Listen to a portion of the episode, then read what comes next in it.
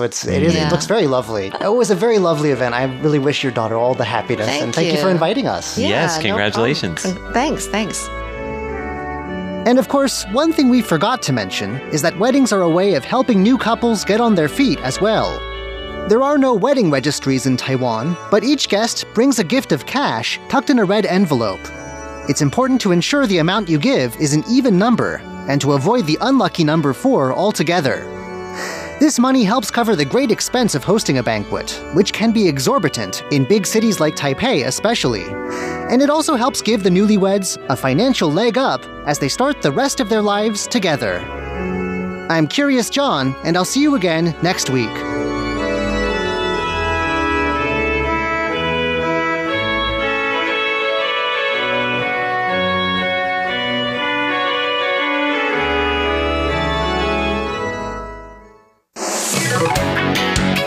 Ladies and gentlemen, here's Shirley Lin with In the Spotlight.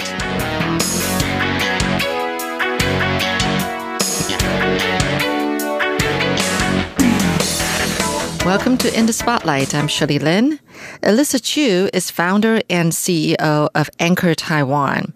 When she went to college in Canada, she fell in love with studying economics because she said there's more to economics, like it's also about human psychology. Alyssa is also a photographer and a globetrotter. She took one year off in between jobs and traveled the world, especially to those less traveled places, since she figured that she wouldn't be going to those places during regular vacations if she were on a job. She took photographs and interviewed people there doing what they do every day. Today, we will get to what is Anchor Taiwan, but first, we're going to find out whether she ever thought about making photography her career.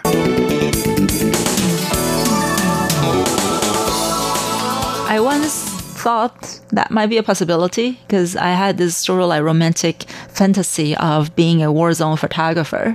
and I think during that, and, and that I guess comes back to this sense of justice and fairness, mm. wanting to tell stories for the world, for people, things that people should know more about.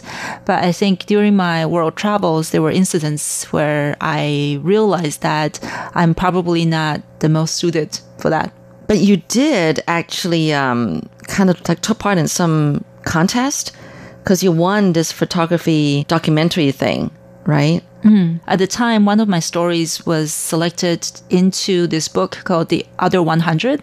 It's an open call for competitions with photography, um, photographers from around the world with stories to highlight different founders. Like very often, you know, we have like Forbes 30 under 30, Fortune 500, the most, the, you know, like richest 100 people, so on and so forth. But the idea is that there are a lot of other people's stories that's still worth sort of like sharing and highlighting. And I did this story with this bakery in Bosnia that oh. got selected into this competition. Okay, let's talk about Anchor Taiwan. Hmm. What is it exactly? It's a hard question to answer. but I would say on the surface, uh, we have two major parts. The first part is our signature entrepreneurial residency program. The other side is what we started this year with an early stage investment arm. So the first part, essentially, we believe that there should be a better way for cross-border exploration, either for business development or for personal career progression to really understand different culture, industries from different parts of the world. And in this case, in Taiwan.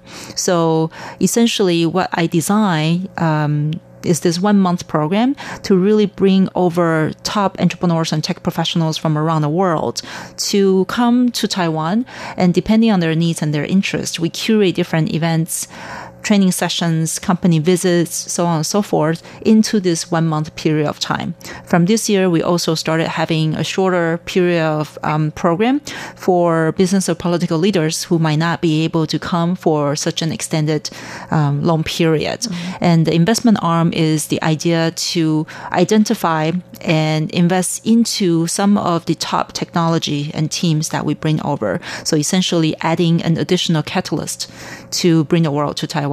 For some people, they just really wanted to come here to immerse themselves in a different culture, to understand different industry so that they might uh, want to build their next big idea for their company or they might want to take that back home to then you know like further their career So, how's this one month program? You said this entrepreneurial uh, residency program. How many people are involved in the program at a time?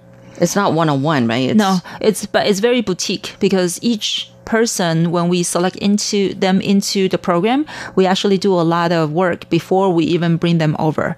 So typically our typical program size is in between 5 to 10 companies or 5 to 10 founders and they go through a very rigorous selection process. First they apply into the program. If they get selected, then uh, a lot of preparation and business development preparation starts before they arrive. So say for example, a founder might have this idea that, hmm, I heard that there are a lot of software engineers in Taiwan and I potentially would like to build a team over there.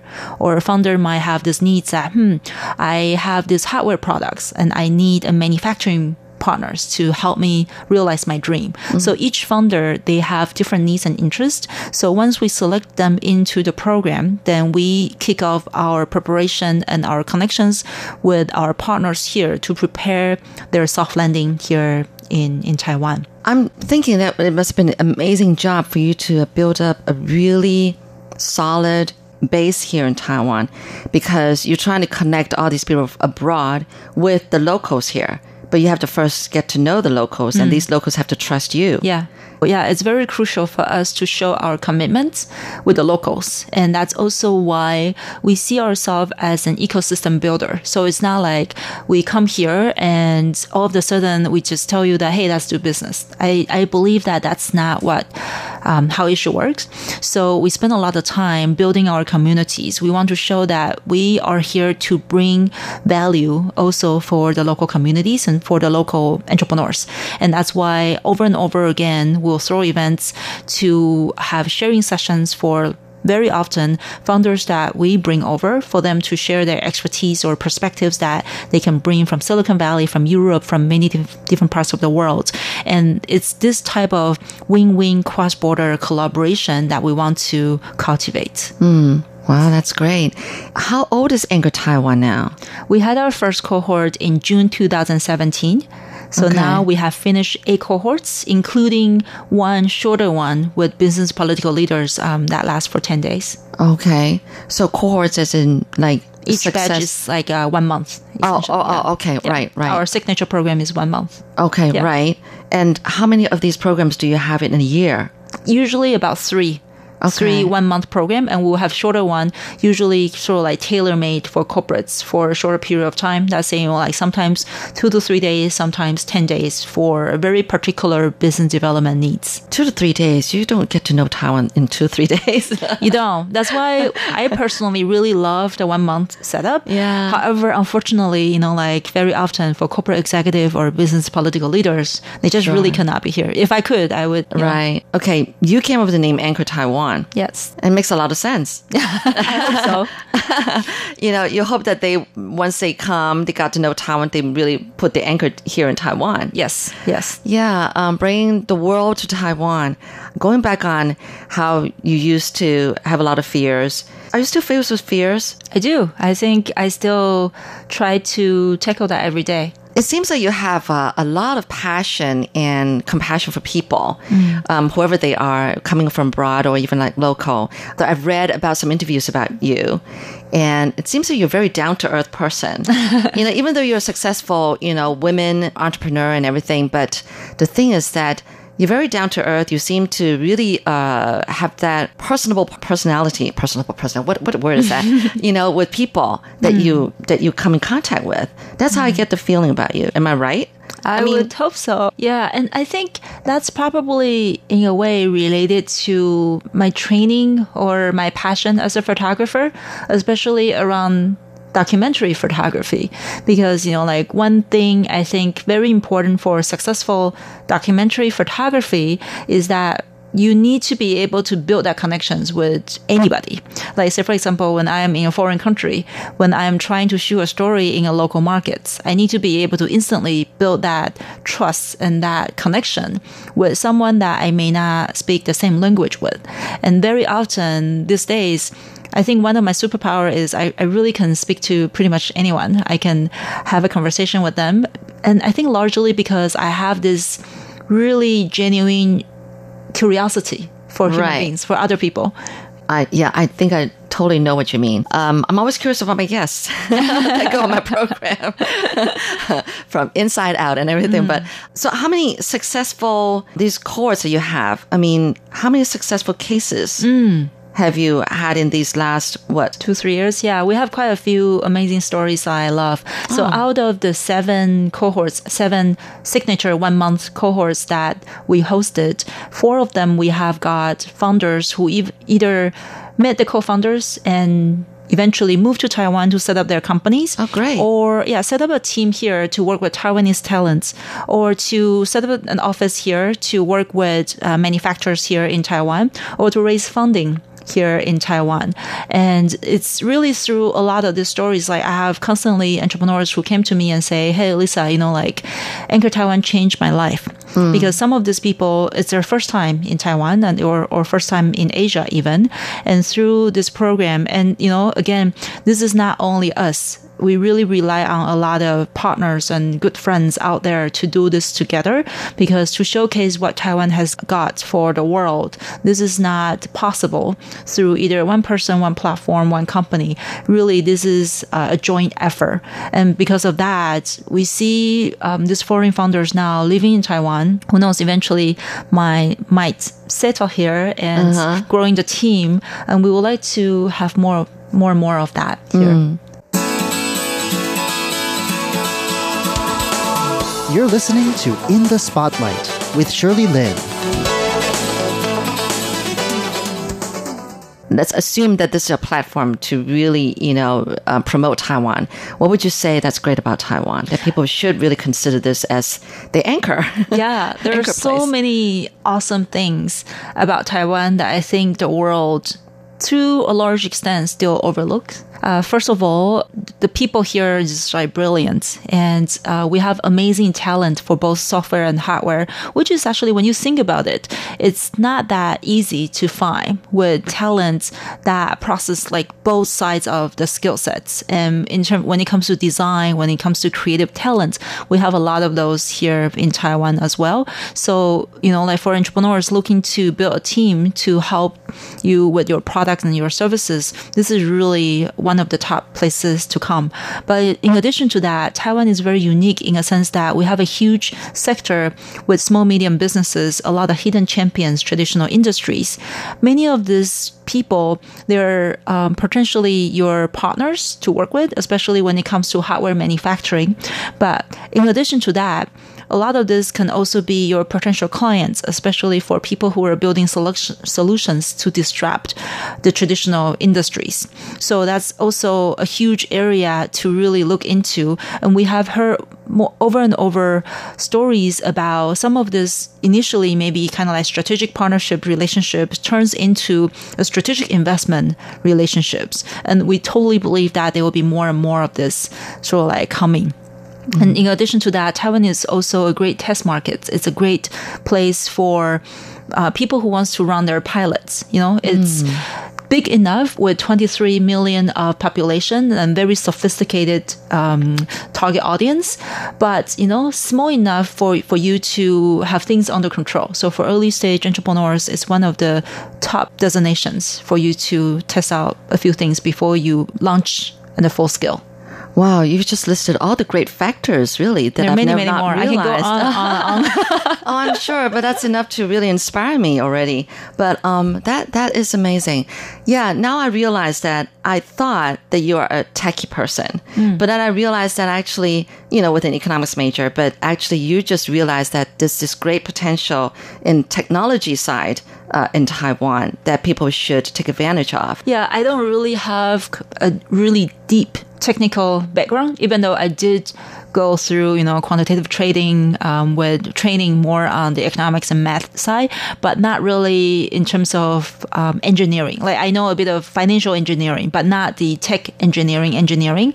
I see Anchor or myself more as a bridge. So I think very often it's about whether you have someone who speaks the language from both sides, technology and business, and being that translator to basically tell the stories to the world. Because very often what I see is we have this amazing technology. Uh, we have so many patents, say for example, but how do we tell the story? How do we actually have a relatable examples when we want to tell our, say, for example, our foreign entrepreneurs how amazing and how established this Taiwanese company is. Very often, if you just tell them, you know, like in terms of their revenue and all that, that might not be that easy for them to relate. A big role or mission that I see with myself is to really always find that relevant parts to make the translation for both sides to understand. It's really been great talking to Alyssa. We need more people like you. Thank you. And, you know, doing all these great things to really promote Taiwan. And, you know, we do aim to globalize Taiwan and all that, but it takes like, what are the practical steps of doing that? And people like you is kind of like the pioneer of that, I think. Thank so, you. Yeah. There's still a lot of things that we need to do and we want to do, but uh, step by step. And very thankful for all of the partners and friends along the way. Great, great. Thank you, Alyssa. No problem. Thank you for having me.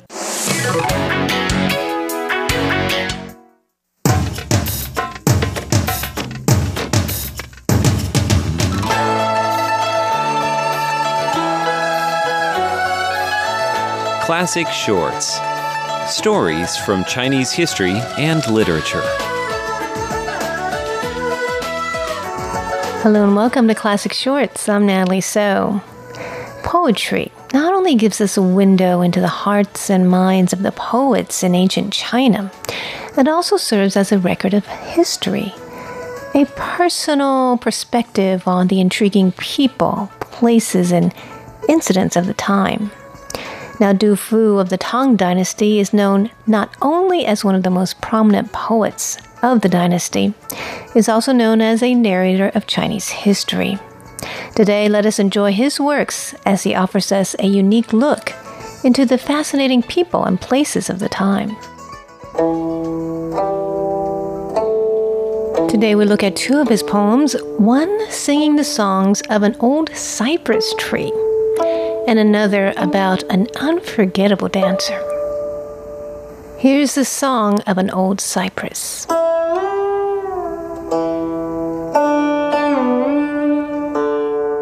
Beside the temple of the great premier stands an ancient cypress with a trunk of green bronze and a root of stone. The girth of its white bark would be the reach of forty men, and its tip of kingfish blue is 2,000 feet in heaven. Dating from the days of a great ruler's great statesman, their very tree is loved now and honored by the people. Clouds come to it from far away, from the Wu cliffs, and the cold moon glistens on its peak of snow. East of the Silk Pavilion yesterday, I found the ancient ruler and wise statesman both worshipped in one temple, whose tree with curious branches ages the whole landscape, in spite of the fresh colors of the windows and the doors. And so firm is the deep root, so established underground that its lone lofty boughs can dare the weight of winds. Its only protection, the heavenly power, its only endurance, the art of its creator. Though oxen sway 10,000 heads, they cannot move a mountain. When beams are required to restore a great house, though a tree writes no memorial, Yet people understand that not unless they fell, it can use be made of it. Its bitter heart may be tenanted now by black and white ants, but its odorous leaves were once the nest of phoenixes and pheasants. Let wise and hopeful men harbor no complaint. The greater the timber, the tougher it is to use.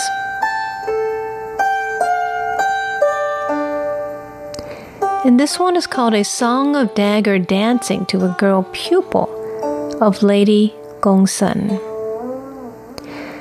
On the 19th of the 10th month in the second year of Dali, I saw in the house of Kuifei official Yuan De a girl named Li from Lingying dancing with a dagger. I admired her skill and asked who was her teacher. She named Lady Gongsun. I remember that in the third year of Kaiyuan at Yanchen, when I was a little boy, I saw Lady Gongsun dance.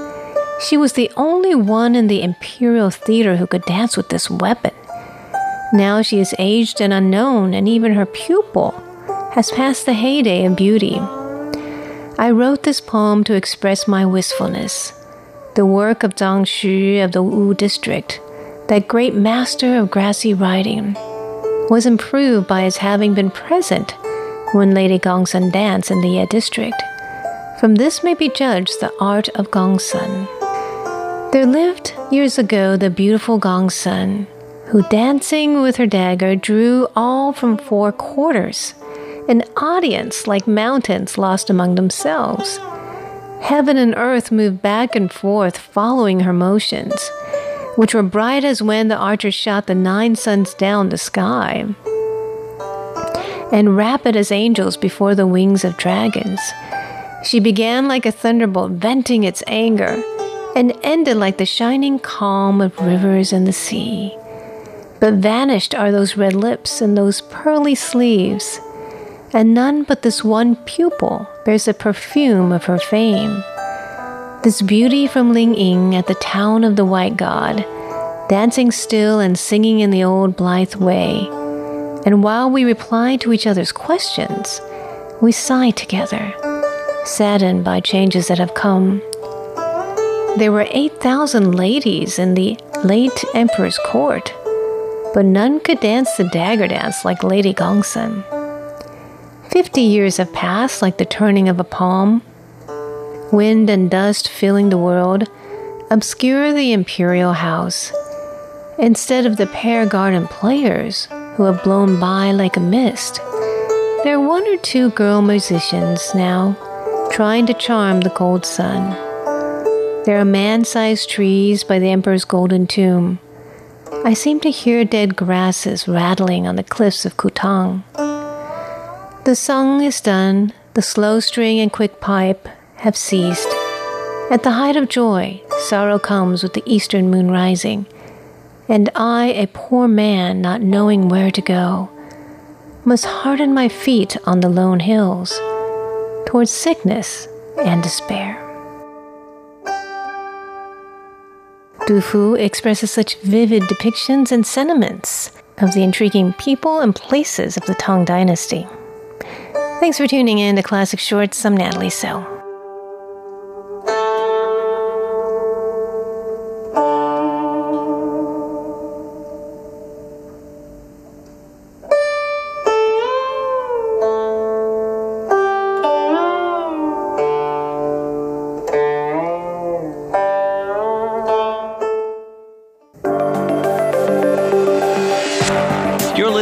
News Playlist. We've queued up some of the most interesting reports for you, brought to you by Radio Taiwan International.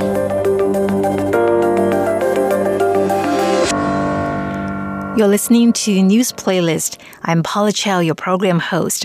Today I will feature stories that are related to Hong Kong.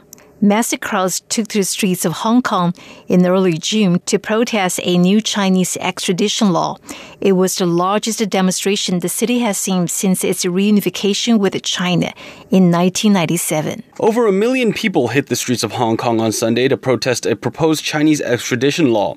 That figure, an estimate of organizers, represents about one seventh of the city's population of 7.5 million.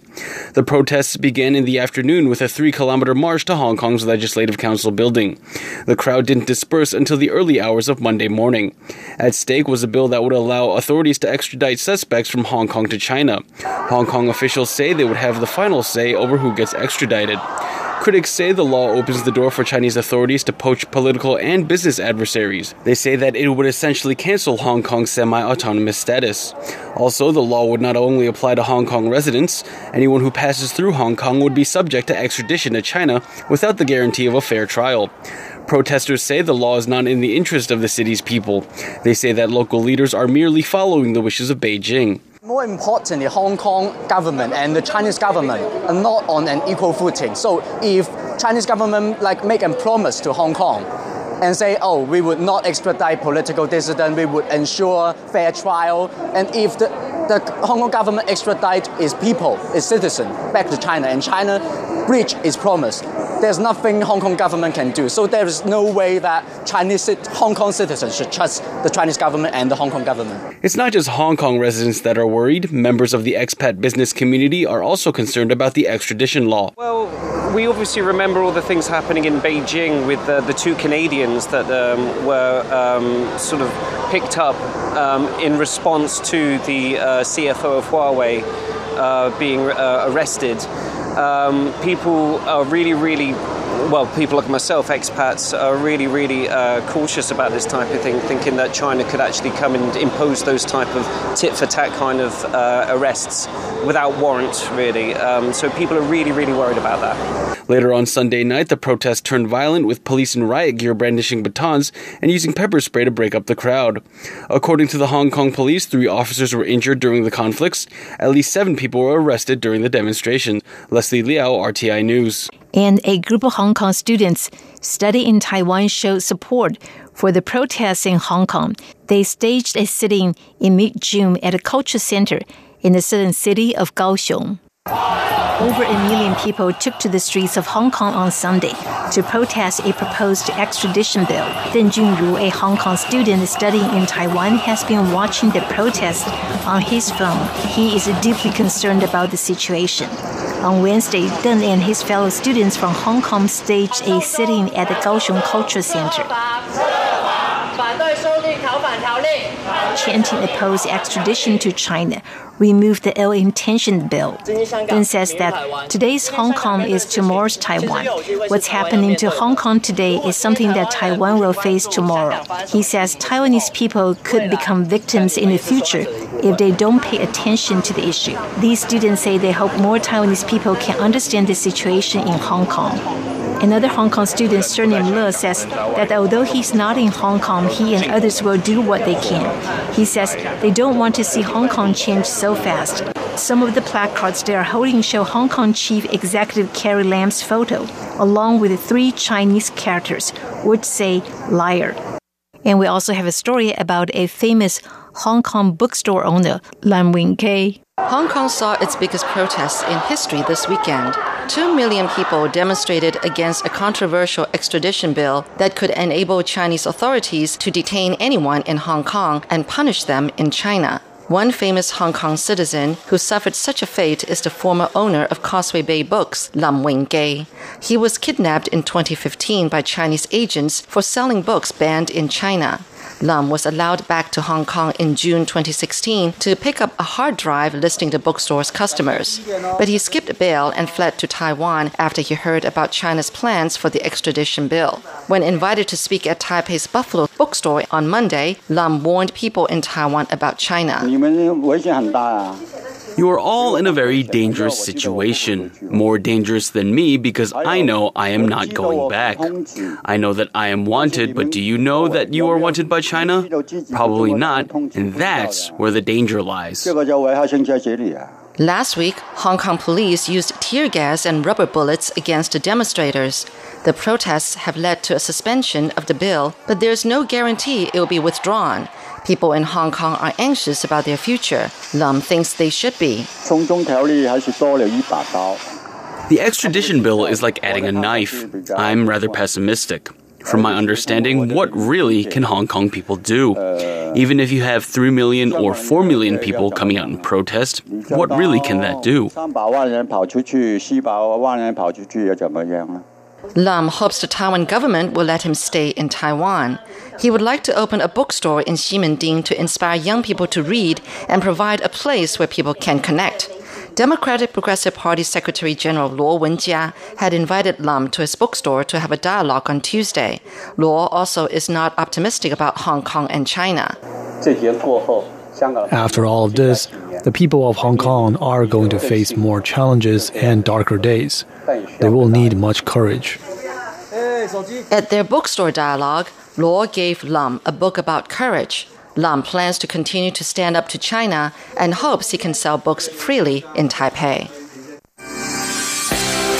This is News Playlist, a weekly rundown of some of the most interesting news reports brought to you by RTI. Watch along on YouTube if you like, or close your eyes and enjoy these stories by way of sound.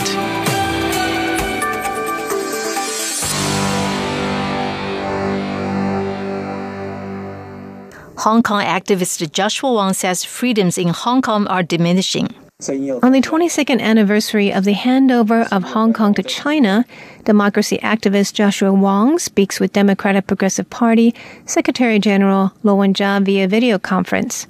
Joshua Wong is the Secretary General of the pro-democracy group Demosisto. The 22-year-old was just released from prison in June for his role as a leader of the 2014 Umbrella Movement protests, which called for universal suffrage in Hong Kong. Wong says, We are facing protests on the street and our freedoms are diminishing. We are very grateful to the people of Taiwan and their concern about the extradition bill in Hong Kong. Another major protest is underway in Hong Kong on July 1st. Wong estimates about 500,000 people are demonstrating. Democratic Progressive Party Secretary General Luo Wen-chia says, whenever the people or refugees of any region or country are oppressed by an authoritarian government, we are willing to support them, even more so in the case of Hong Kong, which is so close to Taiwan. Wong says Hong Kong and Taiwan should unite in the fight for freedom and democracy. Natalie So, RTI News. And finally, we also have a story about Hong Kong democracy activist Joshua Wong's visit to Taiwan last month. Hong Kong democracy activist Joshua Wong arrived in Taiwan on Tuesday at the invitation of the Light Foundation. Wong was arrested in Hong Kong last Friday for his part in the protests and was released on bail. Hong Kong and Taiwan both face oppression from China, and we share the same fate. We in Hong Kong have seen the breakdown of the one country, two systems formula and don't see any future in it. We hope that friends in Taiwan can continue to support Hong Kong. Wong will participate in discussion forums and is meeting top politicians from the Democratic Progressive Party and New Power Party during his two day trip. He will also meet with lawmakers to see what humanitarian assistance can be offered to Hong Kong protesters. Wong said that Beijing is likely considering imposing martial law on Hong Kong, and the people of Hong Kong need Taiwan's support, especially leading up to China's National Day on October 1st. I hope that today's Taiwan will be tomorrow's Hong Kong and that Hong Kong can enjoy freedom and democracy. Natalie So, RTI News. And that's all we have for this week's edition of News Playlist. I hope you have enjoyed listening to our show today. For any comments or suggestions, you may write to rti at rti.org.tw. This is Paula Chow. Bye bye.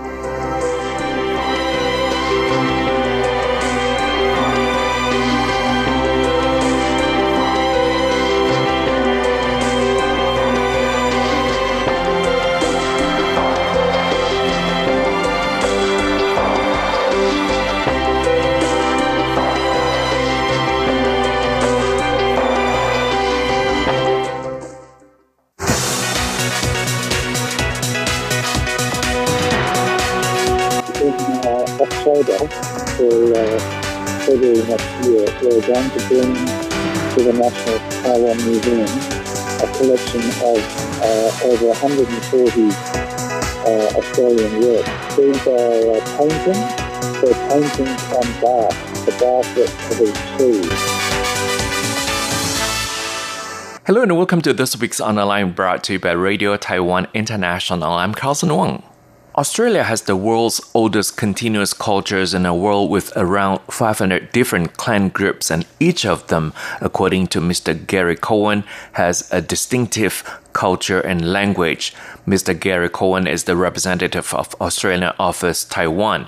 Starting October 4th this year, his office brings the Old Masters exhibition showcasing the works of Australia's great bark painters to Taiwan.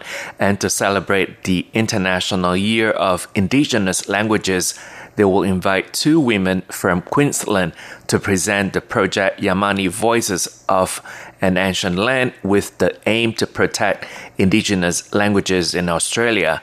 To find out more, we are joined on the phone all the way from Australia by Mr. Gary Cowan, the representative of Australian Office Taiwan.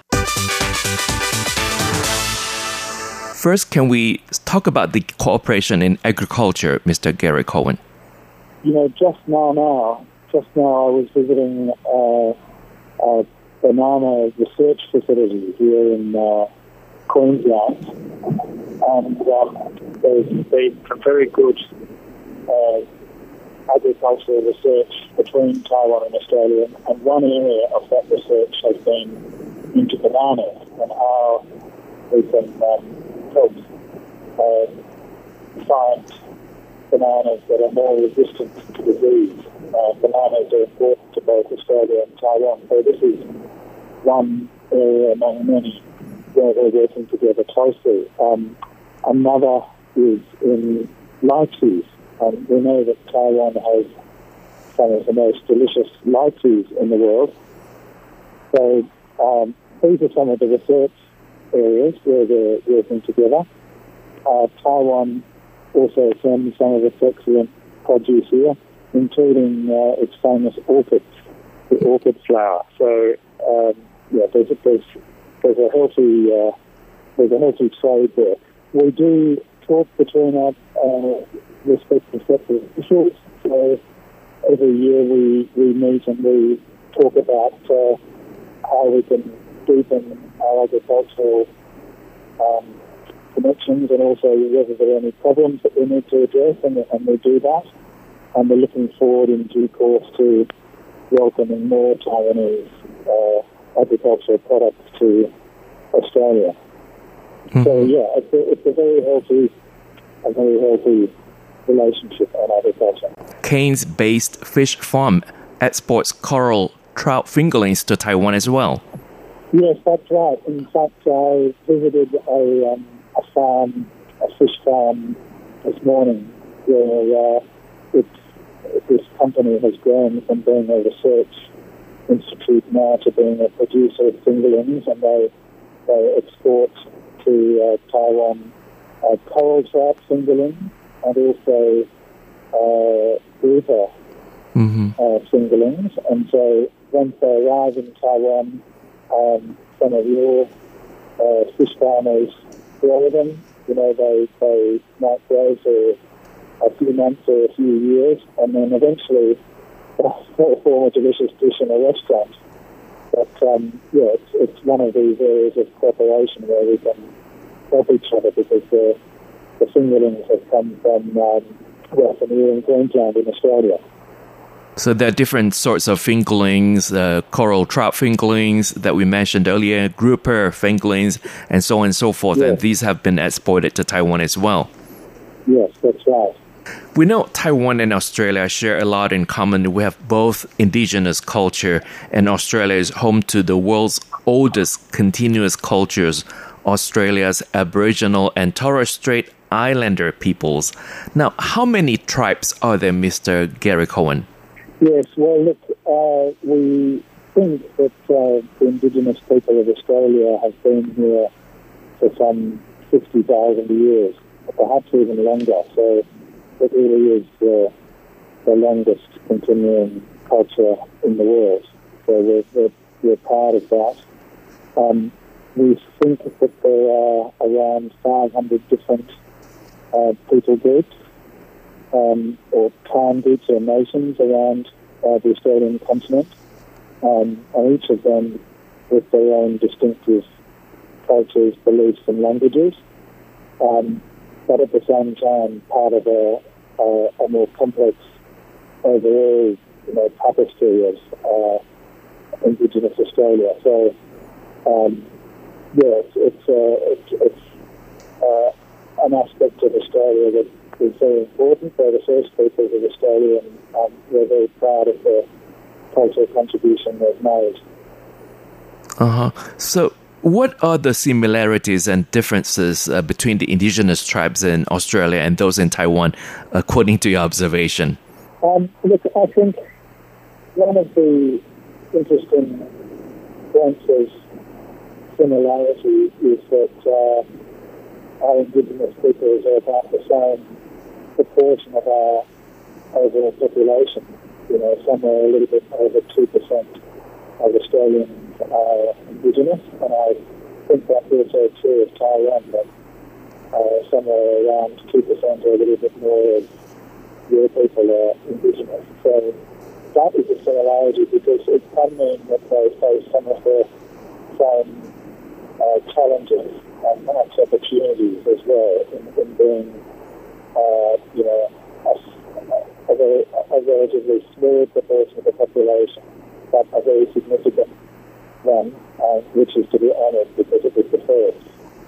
In, in Australia too, maybe like in Taiwan, the last 30 years has seen a big growth in our understanding of Indigenous identity and the importance of our Indigenous people in our nation's story. And I, I, I think I've observed that same uh, dynamic in Taiwan. It's, it's recognised as being very important in a way that it may not have been so recognized 30 years ago. You're listening to On the Line brought to you by Radio Taiwan International. I'm Carlson Wong, and today we are joined on the phone all the way from Australia by Mr. Gary Cowan, the representative of Australian Office Taiwan. We know that uh, both, I think, the governments of Taiwan and Australia have done a lot to promote the indigenous culture. For example, here in Taiwan, the government has been encouraging uh, people to learn the indigenous language. They have the indigenous television, radio show, and so on and so forth. Uh, what about in Australia? Uh, yeah, we've had some of the same sorts of uh, programs actually. So there is um, a national indigenous television network now that's been operating for a few years, and I think it, it makes a difference because it can tell not only the stories, the old stories of our Indigenous people, but also the stories of now. You know, how these uh, people are experiencing success or challenges now, but uh, contemporary. So that has actually been very uh, important, I think. And also, I think there's been some clear efforts to um, help stimulate Indigenous business um, Indigenous businesses. So one example is that we have a, body called the um, Indigenous Business Australia, and its role is to, to um, enter business and, and, and help Indigenous business and, and, grow up to scale. So it, it provides some expertise and, and many business opportunities, and I, I think we'll be looking to see whether it can help grow export opportunities as well. Mm-hmm. And uh, one opportunity is the uh, indigenous artwork. We know that a range of uh, Australian indigenous artwork will be exhibited in Taiwan. Could you tell us more about this, Mr. Gary Cowan? Yeah, look, I think I think this is really exciting. Actually, in uh, October, um, from the fourth of October until uh, February next year, we're going to bring to the National Taiwan Museum um, uh, a collection of uh, over 140 uh, Australian works. Now, these, these are uh, paintings. They're paintings on bark, the bark that covers trees. Um, and they're an exceptionally distinctive form of Australian art. They come from uh, a group of artists in uh, the northwest of Australia, in, a, in an area called Arnhem Land. And um, the, the works of our really some of the great uh, uh, indigenous art masters. So we're very proud to be bringing this collection um, to uh, Taiwan uh, in a month's time. It's, it's la- largely a story of identity. So one of the things that um, you see when you go to the exhibition is that it, it says a lot about the family ties, the clan memberships uh, of the artist.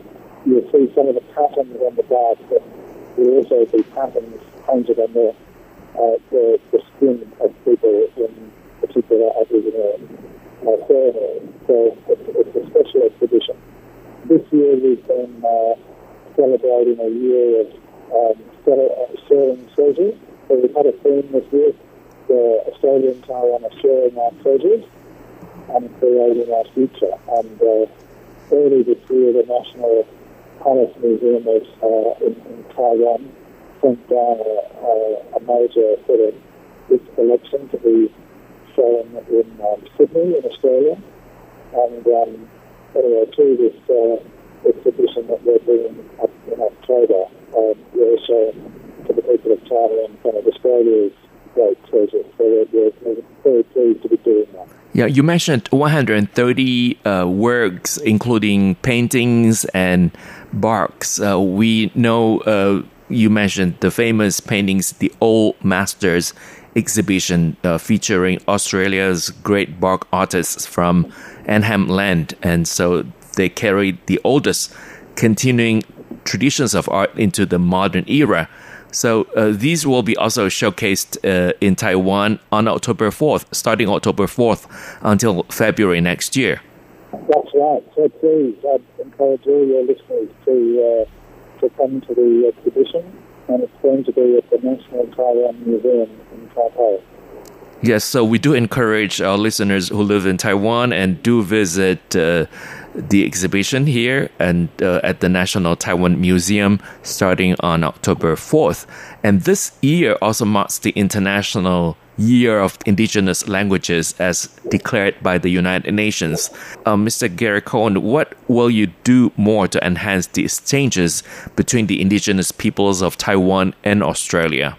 Yes, well, look, I, I think it is uh, an important area in our relationship between Australia and Taiwan to, to build on. I think, you know, there is a lot of connection potentially uh, in the experience of our Indigenous people. So we have for some years now been uh, working to help um, our Indigenous people get connected.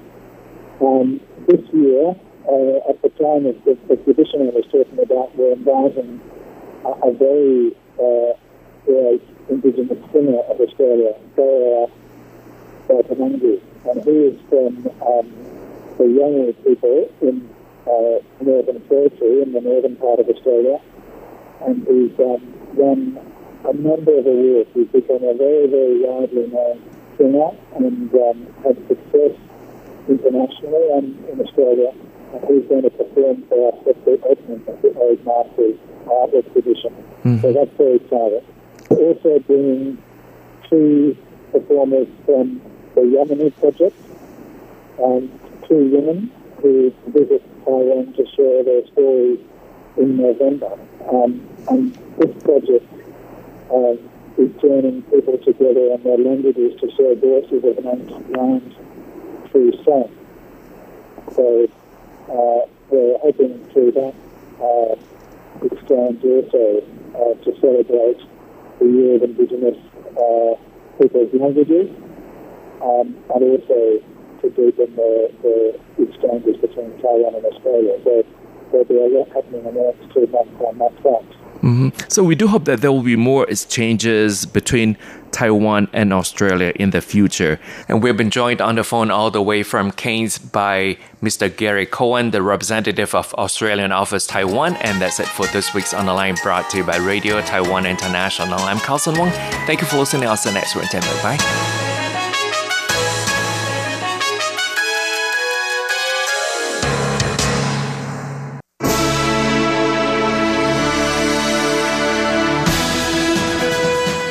Thank you for listening to Radio Taiwan International, broadcasting from Taipei, Taiwan. Check out our website at english.rti.org.tw. Again, that's english.rti.org.tw for the latest news and features from Taiwan. You can also listen to our programs and watch videos as well. Our 60 minute English language program can also be heard every day at the following times and frequencies. In southern China and South Asia from 1600 to 1700 UTC on 9405 kHz. Again, that's in southern China and South Asia from 1600 to 1700 UTC on 9405 kHz and in Southeast Asia from 0300 to 0400 UTC on 15320 kHz. Again, that's in Southeast Asia from 0300 to 0400 UTC on 15320 kHz. We'd love to hear from you. Please send your comments to P.O. Box 123 199, Taipei, Taiwan. Again, that's P.O. Box 123 199, Taipei, Taiwan.